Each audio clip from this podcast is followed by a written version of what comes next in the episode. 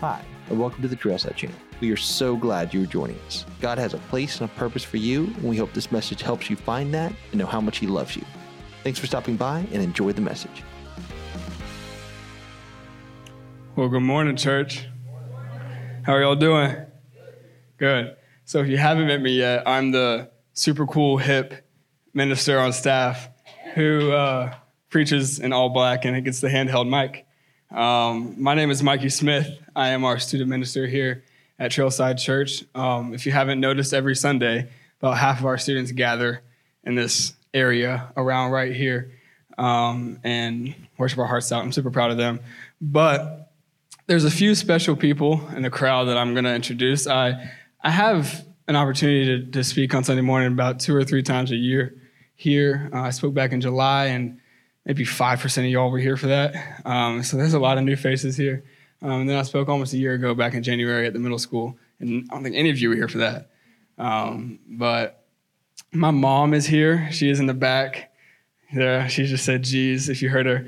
Um, my mom is here. Her and her boyfriend are here. Um, they drove up yesterday from Charleston. That's where I'm from. My dad is here. He's the big bald guy with the goatee uh, in the back right. His dad is here. Uh, my granddad is here, and he's the guy who looks like my dad 30 years from now. Um, and my lovely Mima is here as well. They drove down this morning. They live up in Marion, North Carolina. So I'm super happy that they are here this morning. Um, growing up, I I say this every time I preach. I was an athlete growing up, and so all my references are sports related. Um, so growing up, I was an athlete. I played a lot of sports, and um, my my main sport was, was basketball. I played that for the longest, um, and it was hard to give that one up. But one thing that never uh, has has never made sense to me in sports is the way time works. Let me let me explain. I, I, I in basketball, for example, played four eight minute quarters in high school. That's as, that's as far as I went. Played four eight minute quarters, so it's at 36 minutes of a game. And if you end up in a tie, you go to overtime. For those of you who don't know, you go to overtime. And if that ends up in a tie, you go to double overtime all the way until someone wins. But the, the way, as, as a player, someone in the game, and I know as fans who have watched, and, and my dad who coaches, time is always really weird in overtime. It's only like five minutes of play, but it takes like 45 minutes. You know what I'm saying? It doesn't make sense. How, how, does it feels so much longer than the 36 minutes of regu, regulation time? And, and then that does, this doesn't make sense to me. Uh, about a month ago, when um, the unranked South Carolina Gamecocks walked into Georgia Stadium, and um, I can't even brag because we suck, but walked into Georgia Stadium and took down number three team in the nation with the third string quarterback. That game went into overtime, two overtimes, double overtime. Shouldn't have, but it did. And I called my dad. I was in my dorm watching the game. And I, I called my dad for the last two minutes of um, regulation time and into overtime. I called my dad. And we were watching the game together because, again, he's down in Charleston. And that entire time, for the last two minutes of regulation and the double overtimes, we were on the phone for an hour and a half. And we, like, it doesn't make sense. Time doesn't make sense in sports. In overtime, it doesn't make sense. Um, for those of you who, who don't watch sports or play sports, didn't grow up, overtime feels a lot like trying to watch a pot of water boil. You know that phrase, don't, don't, don't watch a pot of water boil, because it won't. It feels a lot like that. You sit there and you stare for like 30 seconds, and it feels like an hour, and nothing ever happens. That's what overtime feels a lot like. So just to bring you into the sports world, that's what overtime feels a lot like. And from that, I, I learned, ooh, I learned that time never makes sense when it doesn't meet our preference, right? Time never makes sense when it doesn't meet our preference. We're going to be in Exodus 9 this morning, continuing our series. Um, eight days. Last week we kicked it off, for those of you who weren't here, with uh, Sean Gaida, our head pastor talked about the call of Moses, and I get the lovely privilege of preaching on the best part of Exodus. Um, not the best part, but one of the better parts of Exodus, the 10 plagues. It's going to be a lot of fun. I'm excited. So we're in Exodus 9, verses 8 through 12. This is the sixth plague um, in, in the land of Egypt. And I'll pick up, it should be on the screens or in our app. If you have that, I will pick up in verse 8. It says, And the Lord said to Moses and Aaron, Take handfuls of soot from the kiln, and let Moses throw them in the air in the sight of Pharaoh. It shall become fine dust over all the land of Egypt, and become boils breaking out in sores on man and beast throughout all the land of Egypt. Verse 10 So they took soot from the kiln and stood before Pharaoh, and Moses threw it in the air, and it became boils breaking out and sores on man and beast. And the magicians could not stand before Moses because of the boils, for the boils came upon the magicians and upon all the Egyptians. But the Lord hardened the heart of Pharaoh, and he did not listen to them, as the Lord had spoken to Moses. So, what's going on here? It's 10 plagues in the land of Egypt. Let me provide some context for you guys. Up to this point, as we heard last week, Israel had been enslaved for 400 years, 430 years in the land of Egypt. But how did they get there? Well, there was a lovely man, my favorite story in the entire Bible of the, of the scriptures that I have read. I've not read the entire Bible, but of the scriptures that I have read, my favorite story is a man named Joseph in the Old Testament. The end of Genesis, he comes in. This man named Joseph, he's got 11 brothers, the son of Jacob, who would go on to be named Israel, renamed Israel, son of Jacob.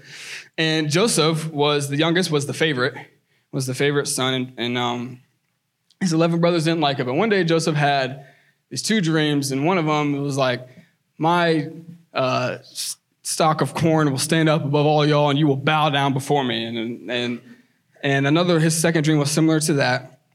He told it to his, uh, his brothers, and well, they hated him after that because they were like, Oh, so you're going to rule over us one day. And um, so they hated him after that. Well, one day, Joseph's brothers were working off somewhere in some other land, and um, Joseph's dad, Jacob, sent Joseph to check on them and to see them. And he gets there, and they see him coming from a distance, and they're like, hey, let's kill him. And um, basically, they're like, hey, let's kill him. And uh, then his other brother, one of his other brothers, is like, no, no, no, can't do that. His, his blood can't be on our hands. He's our brother. We can't do that. We'll just, we'll just throw him in a pit somewhere and leave him there and tell dad that some beast got him. That's what we'll do. So they do that. They throw him in a pit, leave him, leave him for dead. They go back to their home where Jacob is. The father, like, oh, this terrible thing happened. Uh, Joseph's dead. Father weeps, all that stuff. Well, Joseph doesn't die. He gets picked up out of the pit and actually sold into slavery. Um, he gets sold into slavery in the land of Egypt. He gets sold um, to a man named Potiphar. And there's this constant theme throughout the story of Joseph. There's this constant theme that and the Lord was, was with Joseph. And that's what it's constantly saying. The Lord was with Joseph. And so he's in Potiphar's house. He's a slave in Potiphar's house. Well, again, Potiphar notices that the Lord is with Joseph. Good stuff happens around this guy. And um, so Potiphar said, You know what? When I'm not home, when I'm out on business, I'm going to make you man of the house. All right, cool. So one day, Potiphar's out on business, makes Joseph man of the house. Um, Potiphar's wife then and tries to entice Joseph to sleep with her. Um, Joseph says no. In fact, he flees from her, he runs from her, and she rips off a piece of his garment. And then Potiphar comes home and she's like, Yo, Potiphar, look, Joseph tried to rape me. I have a piece of his garment, accused him of rape. So then Joseph gets thrown in jail. Well, the same theme, and the Lord was with Joseph, and, it was good, um, happened there. And so Joseph was then promoted in jail, essentially. Um, and one day, these two fellow inmates who had come from, the, from Pharaoh's palace were in prison with Joseph. Um, they had these two dreams, and Joseph interpreted them. Joseph said, All right, here's the deal. You're going to get promoted back to your job in Egypt, and you're going to die. Um, that's that, basically what it boils down to. Well, he was right. The one who said he was going to die, died. The one who said he would be reinstated into his position in the palace was reinstated. And so they go back to the palace. Joseph is still in prison. Some years later, Pharaoh in, in the palace in Egypt has this dream and doesn't know what it means. And well, the guy who was in prison, who was then reinstated, said, Well, hey, I was in prison and had this dream, and this guy interpreted it for me, and he got it right nailed it on the head. Let's get him. So Joseph comes, he Pharaoh tells him the dream. Joseph, Joseph interprets it for him. He says, Look, here's the deal. There's going to be seven good years. There's going to be seven years of surplus, of abundance, and then there's going to be seven bad years of nothing, famine. He was right. So, when, he, when Potiphar saw that he was right, Potiphar then promoted him up to second in command over Egypt, over all the land of Egypt, Joseph. So, all this over a span of about 13 years from the moment he was left for dead to the moment he was promoted. I think it's Genesis 42, when he was promoted to um, his position in the, in the palace, about 13 years. Well, again, that seven years of famine hit. So, Joseph's family, Joseph's 11 brothers, came to the palace in search of surplus because they had gathered everything in the seven years of good. So the seven years of bad come, Joseph's family comes to the palace, his brothers, his 11 brothers come in search of um, uh, provision, and they, they come before Joseph 13 years later. They don't recognize him. He does. Eventually, he reveals himself to, to them, says, I'm your brother. They fall on their knees, they weep, they beg, they ask for forgiveness. He says this really cool thing. He's like, I'm not God, I can't forgive you. And then he goes on to say this really, really cool thing. One of my favorite verses. He says, What you did, he said, you intended it for evil, but God intended it for good to bring about the present result, the saving of many lives. Yada, yada. Really great family restoration there. Really cool story. Then Genesis ends. That's Genesis 50. And Exodus picks up. In Exodus 1, we're gonna, I'm gonna read it. I won't be on screens, I don't think, but I'm gonna read it. Exodus 1 picks up, it says, Now there arose a new king over Egypt who did not know Joseph. Joseph's gone, he's died. There's this new king, this new Pharaoh over Egypt. Verse 9 says, And he, he said to this people, Behold, the people of Israel are too many and too mighty for us because they all gathered in the land of Egypt during the, when this famine hit. Uh, too many and too mighty for us. Come, let us deal shrewdly with them, lest they multiply. And if war breaks out, they join our enemies and fight against us and escape from the land. Therefore, they set taskmasters over them to afflict them with heavy burdens. They built for Pharaoh, for Pharaoh store cities, um, Pithom and Ramses. But the more they were oppressed, the more they multiplied and, they, and the more they spread abroad. And the Egyptians were in dread of the people of Israel. So they ruthlessly made the people of Israel working as slaves and made their lives bitter with hard service in mortar and brick and in all kinds of work in the field. In all their work, they ruthlessly made them work as slaves. So, famine hits, people of Israel travel to get to, to Egypt to get this food, to get this surplus. While they're there, they stay there. However many years pass, we don't know. They become this great, great multitude of people. New Pharaoh rises. He's threatened. He says, Look, this isn't going to fly. They're going to be our slaves. So they enter into slavery. And then hop over to Exodus 2. Verse 23 says, During those many days, the king of Egypt died, the Pharaoh who kind of instituted the slavery died, and the people of Israel groaned because of their slavery and cried out for help. Their cry for rescue from slavery came up to God, and God heard their groaning, and God remembered his covenant with Abraham, with Isaac, and with Jacob. And God saw the people of Israel, and God knew, whatever that means and God knew. So, slavery is instituted, go through slavery. Pharaoh, who does it, dies. At the end of, the, of his death, they cry out, God, what's going on? We need you. Do you see us? This sucks. God says, You know what? I see you.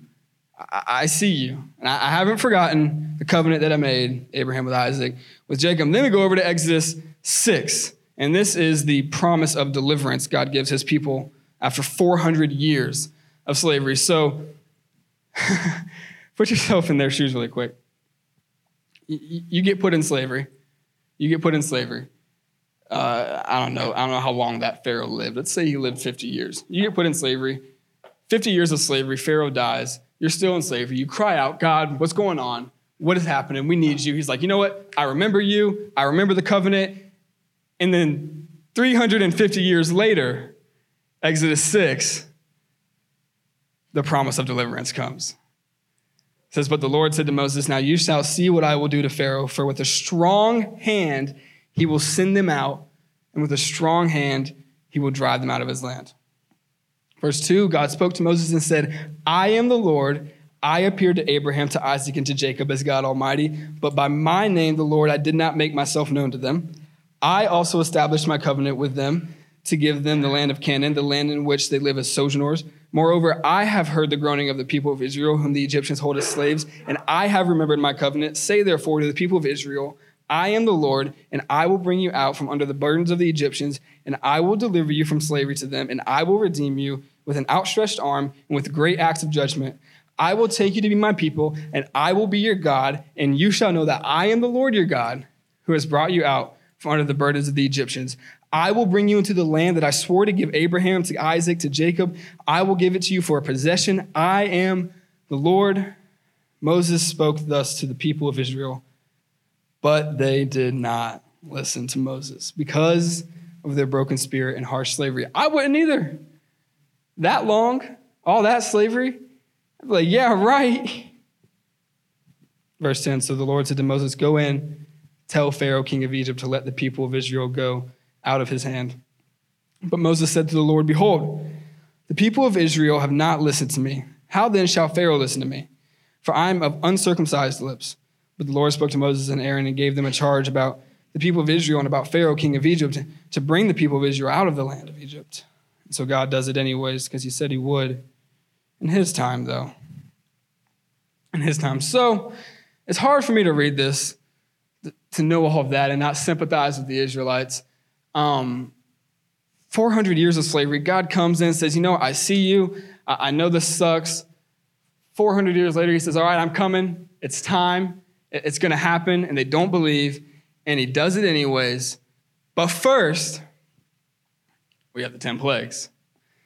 Um, first, God, Exodus 6, promises deliverance. They don't, they don't leave the land of Egypt until Exodus 12. And in between that, we have the 10 plagues that take place in the land of Egypt first before they can be set free.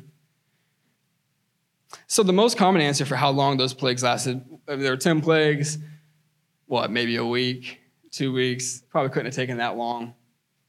Four to five months is about how long those plagues lasted. About five months is about how long they lasted. That was, I don't know them all, but livestock, death of the livestock, Nile into, turned the Nile into blood, boils, as we read, gnats, locusts, eventually all up to the death of the firstborn being the 10th plague. Four to five months that lasts. And so I, I bet you for the Israelites who had been enslaved for 400 years, God says, you know what, I'm coming, it's happening. I'm going to set you free, Exodus 6, it's coming, but hold on, wait five more months. Give me five more months. I bet you that five months felt a heck of a lot like overtime for the Israelites. You know? Time must have stood still, right? Like, time, man, time must have stood still. You ever felt like that though? You know? Other than actually being in a literal overtime, have you ever felt like your life has just been in overtime? Time just stood still. Maybe you haven't been experiencing any major amount of suffering like the Egyptians, or maybe you have. Maybe your overtime looks a heck of a lot like bills that unexpectedly hit or expected bills that are just weighing over you. I know I don't have any bills, but I've got parents. I do. Maybe your overtime looks a lot like your job. You're just in a place, nine to five, clock in, clock out, feeling like you've fulfilled whatever at that job. You're not doing anything, or maybe it looks a lot like the loss of a loved one 10 years ago, but it feels like yesterday. His time has frozen. Whatever your overtime looks like, time has probably frozen, right?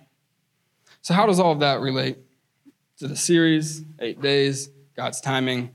Well, before I answer that, I want to define what I mean real quick when I say God's timing.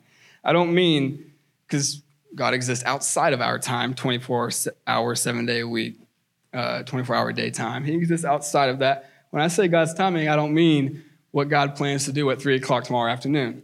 That's not what I mean. When I say God's timing, here's what I mean I mean his sovereign will over all creation, everything that happens, when it happens, how it happens, to whom it happens to, everything is God's timing falls under God's will. And it's really easy to believe that. And, and, it's, and, and we even want to believe that when life is good, right? We even want to believe that when when, when job is good, when family is good, all you have to do is go on Facebook and see anybody posting, praise Jesus, got a promotion, or going on vacation, praise Jesus. That's great. So easy to believe that. Well, what about when divorce hits? Is God so good? Is this time still good? Or unemployment? Or financial struggle? Or disappointment after disappointment? Setback after setback. What about what about that? Is it still praise Jesus? Is everything still good? Last week we heard I mean, what if you're Israel, right?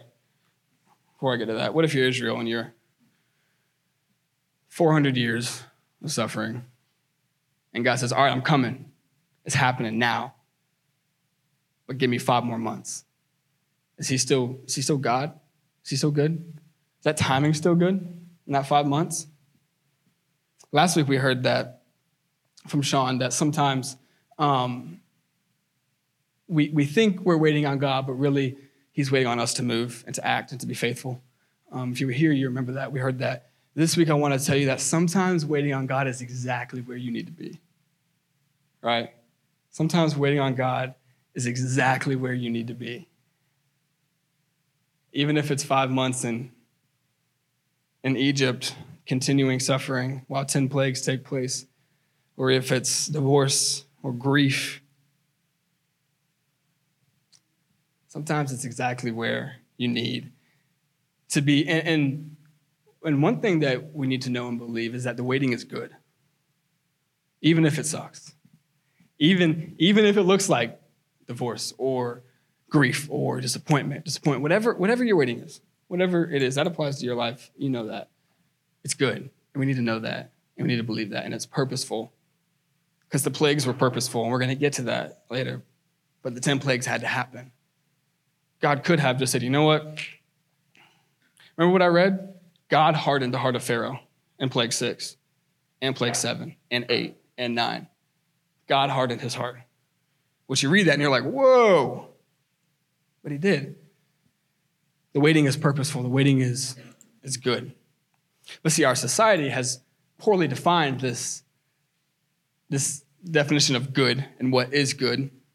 And society says good is only good if it makes you feel good, if things look good. But church, as, as believers in the body, that, is, that cannot be our standard of good. Our standard of good is not how it makes me feel. Our standard of good must be, is God glorified? And if God is glorified, then it's good, aside from how it makes me feel. And you're not going to like this, but God is glorified in everything. Everything. God is glorified in everything. God is glorified in our waiting. Even when it's five months in Israel waiting for deliverance after 400 years of suffering, even when it's grief, that seems to be what's coming back to me. Even when it's grief, even when it's breakup for my students in the room, even when it's disappointment, unemployment, the waiting is good and God is glorified in that waiting. And today we read about plague six. And again, plague six is really interesting because God hardened the heart of Pharaoh. Which you read that and you're like, whoa, plague one, two, three, four, and five, Pharaoh hardened his own heart and his pride. Plague six, God hardened his heart. Plague seven, eight, nine, God hardened his heart. And plague 10, eventually the people of Israel are let go. But why is that? Why, does, why did God harden his heart? We're never given a reason, but I'll tell you my theory. Um, and, and maybe it's wrong. Okay, but I'll tell you my theory. I think that Pharaoh, um, I think that when it got to the end of plague six, when the boils hit, I think at that point, Pharaoh, in his own selfish state, had had enough and said, You know what? I don't want to deal with this anymore. Just take him. Whatever. Just take him.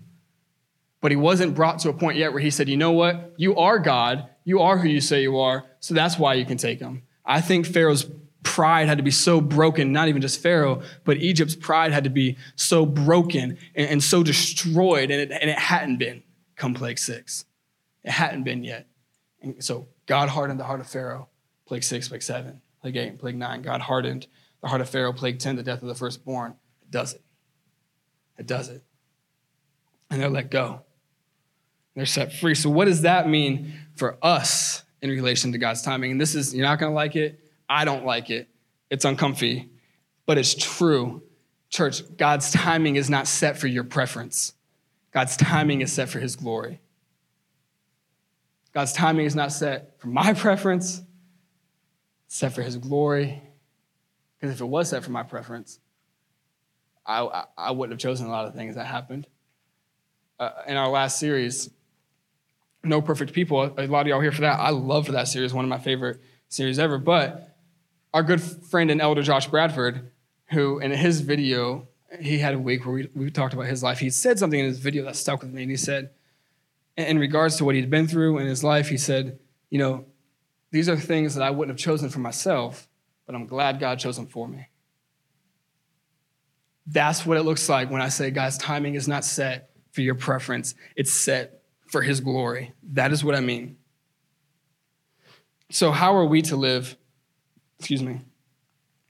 How are we to live in light of that, in light of that truth? How, how does that apply to us, knowing that his timing is not about us, it's about him and his glory? What does that mean for us? How are we to live with that? Number one, we need to believe that freedom is always coming. Um, what I mean by that, if I don't explain this, it could sound a little prosperity gospelish, and that's not what I mean by it. Aiden's clapping for me. But what I mean, listen, church, even if that freedom doesn't come until the other side of eternity, whatever happens on the side of eternity is, the side of eternity is such a small, small, small part of, of eternity in itself. What happens here, it's not about us, and we need to live knowing and believing that if you've been adopted into the kingdom, of, of Jesus, you've been adopted into that kingdom. If you've been saved and Jesus has come in and changed your life, that freedom's always coming because, church, there's another side of eternity. Um, so we need to live knowing that that's coming. Number two, we need to humble ourselves under God's will. Whatever happens, happens on this side of eternity. Whatever happens, we need to humble ourselves under God's will because this side of eternity is not about us. This side of eternity is not for us. It's not about, I, will be honest with you, I'm gonna say it. God doesn't care how you feel. God does not care how good you feel or how happy you are. God cares about how much He's glorified. He does not care about, He loves you, absolutely. But He loves you enough to know that what's best for you is His glory, not yours. God does not care how good you feel on this side of eternity. He does not. We need to humble ourselves under God's will. Number three, I love this one. We need to live with eternity in mind. We need to live with eternity in mind. There is so much more than this side. There's so much more.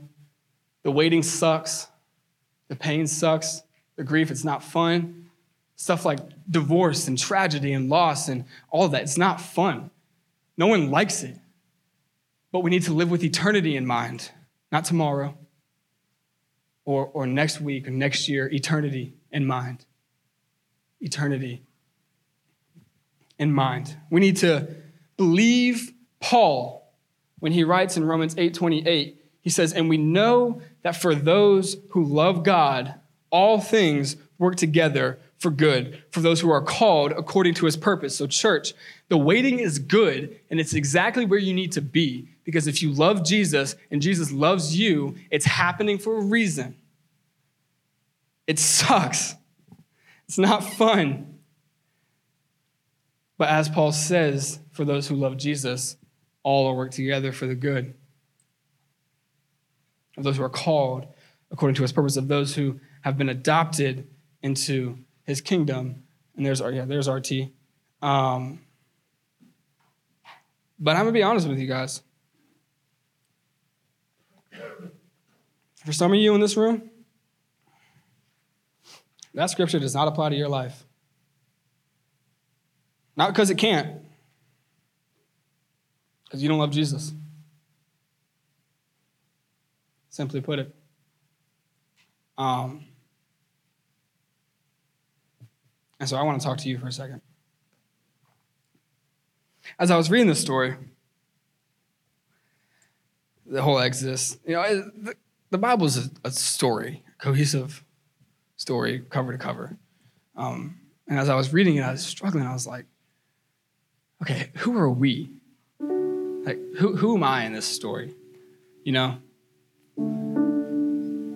Because I think the vast majority of scripture can directly apply to our lives. And so I, I read this and I'm like, who am I? How does this apply to me? Right? And I think the most common answer is, well, we're the Israelites, duh. But I don't know. Are we? I think sometimes we are.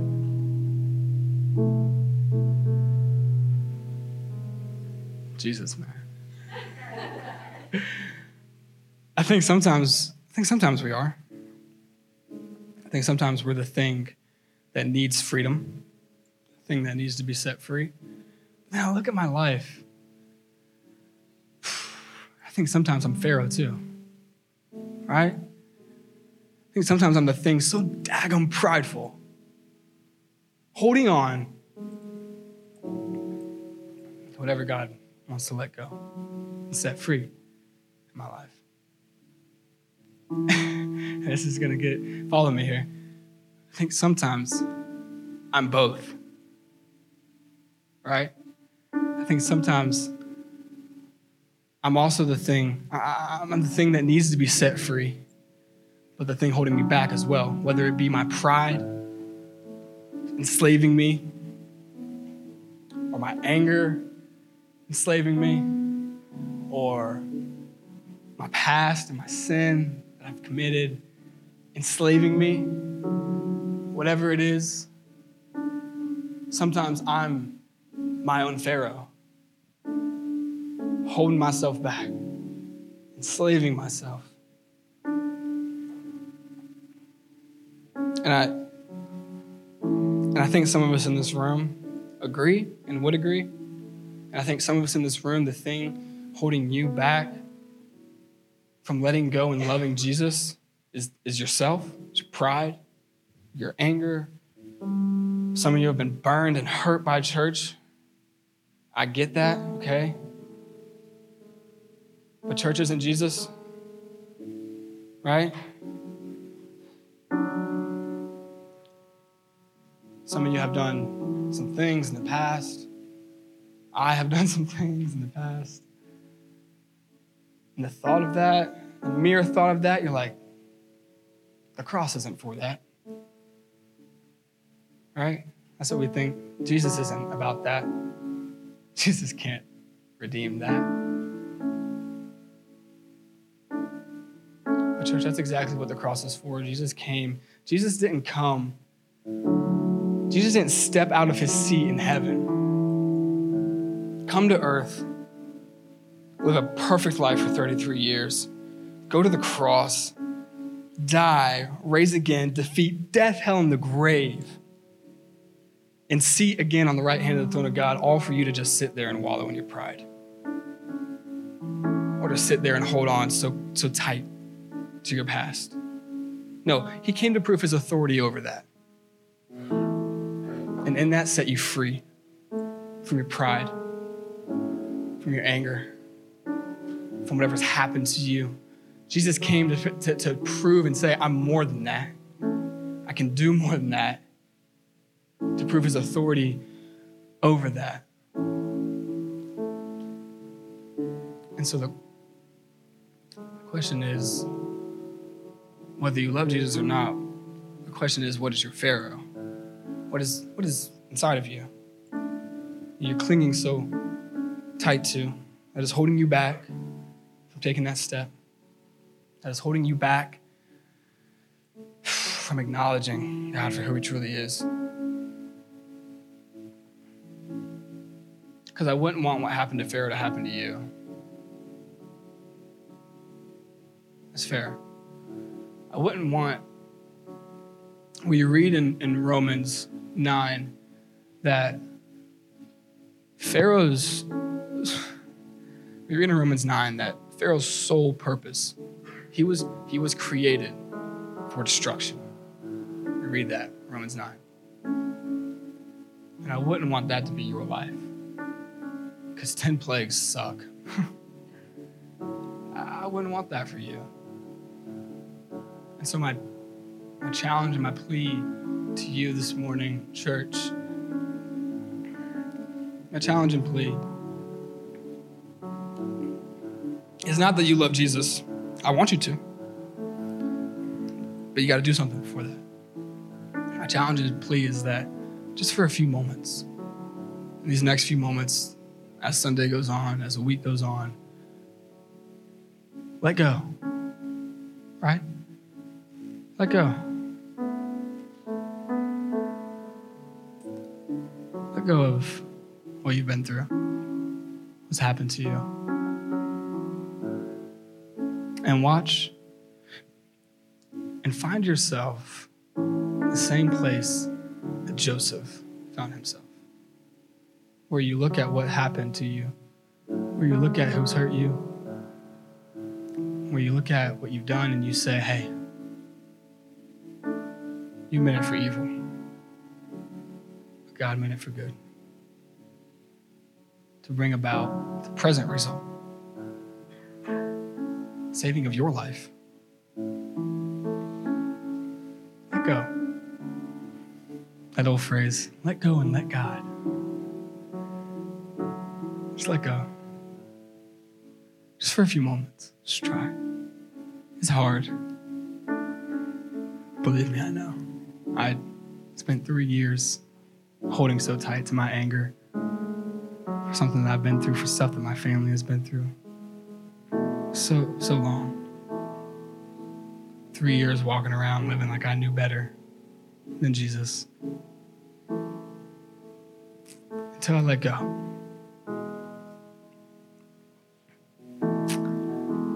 And I want that for you guys, church. I want that for y'all. Let's pray. Jesus, thank you so much um, for your goodness. God, thank you for who you are, your character, and how you love us. Um, God, I pray. I pray this morning, Father, that you reveal to us what it is within us that we need to let go of. I pray this morning, God, that you create an atmosphere of freedom with your presence, God. That you break us like you broke Pharaoh and bring us to a, a, a point in our life where we can stand like Joseph and say what he said to his brothers God, you meant it for good, that your hand was behind it the whole time God. God, I thank you for what we go through in our life that we don't understand, that doesn't make sense, the hurt. Father, knowing that your hand is behind it the whole time because you are God and we're not, and because you seek and desire your glory, not ours. I thank you for that. I thank you that you love us enough to know that your glory is what's best for us not ours, not our comfort, not our happiness, but your glory, God. And sometimes to get to that point, we've got to go through a lot. So I thank you for what we've been through. Thank you for that. God, I thank you that you use it for your glory. I pray this moment that you reveal that to us, God, that you set us free Father, that you that you do exactly what you came here to do, and that is prove your authority over whatever it is we cling so close to, whether it be anger, pride, or our past. God, do what you can do and what only you can do with that. We love you. I in your name I pray. Amen. Thanks so much for listening. We hope you were encouraged by the message and you feel closer to Christ than you ever have before. If you'd like to learn more about our ministry, visit us in person, or Help support our mission as we seek to love Jesus, serve others, and live unified. Check us out online at trailside.church, or you can find us on Facebook, Instagram, and Twitter. Thanks so much for listening, and we can't wait to see you again soon.